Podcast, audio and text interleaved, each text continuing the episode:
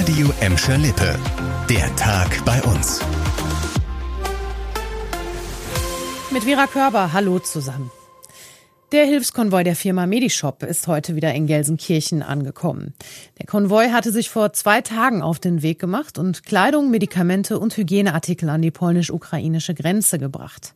Nach einer langen Wartezeit war es den freiwilligen Helfern dann gestern gelungen, 45 Geflüchtete mit auf den Rückweg nach Gelsenkirchen zu nehmen. Sie kamen am Mittag an. Die Geflüchteten wurden unter anderem im Hotel zum Schwan untergebracht.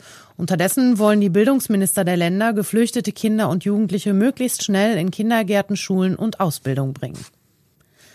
Um Krebserkrankungen bestmöglich zu diagnostizieren und zu behandeln, gründen vier Kliniken das neue Tumorzentrum im Revier.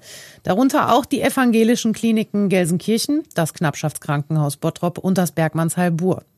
Ziel ist es, eine optimierte Krebsbehandlung in der Region mit über einer Million Einwohnern sicherzustellen. Die Kliniken wollen sich vernetzen und auch niedergelassene Ärzte einbinden. Unter anderem wird es regelmäßige Konferenzen geben. Der zehnte Viva West Marathon soll in diesem Jahr noch mehr Läufer ansprechen. Neben Marathon, Halbmarathon und 10 Kilometer Lauf können sich Sportbegeisterte jetzt auch für eine Strecke von 15 oder 6 Kilometern anmelden. Gleichzeitig hat der Veranstalter heute angekündigt, dass der Viva West Marathon in diesem Jahr zum letzten Mal in seiner ursprünglichen Form stattfinden wird. Zwar soll es auch 2023 wieder einen Lauf geben, zusätzlich sind dann aber weitere Sportangebote entlang der Strecke geplant.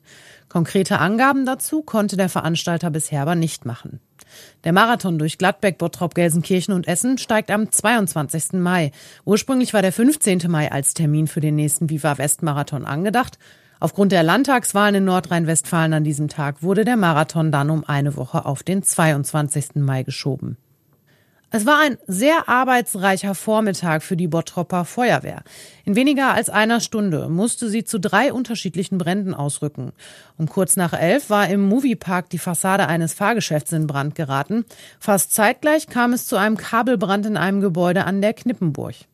Gegen kurz vor zwölf mussten die Einsatzkräfte dann weiter nach Batenbrock. Dort ist ein Brandmelder losgegangen, weil ein Mülleimer in Flammen stand. Als die Feuerwehr dort ankam, hatte der Hausmeister den Brand allerdings schon gelöscht. Insgesamt waren 60 Feuerwehrleute an den drei Einsatzstellen. Unterstützung gab es von den Freiwilligen Feuerwehren und von der Feuerwehr Gladbeck. Das war der Tag bei uns im Radio und als Podcast. Aktuelle Nachrichten aus Gladbeck, Bottrop und Gelsenkirchen gibt es jederzeit auf radio und in unserer App.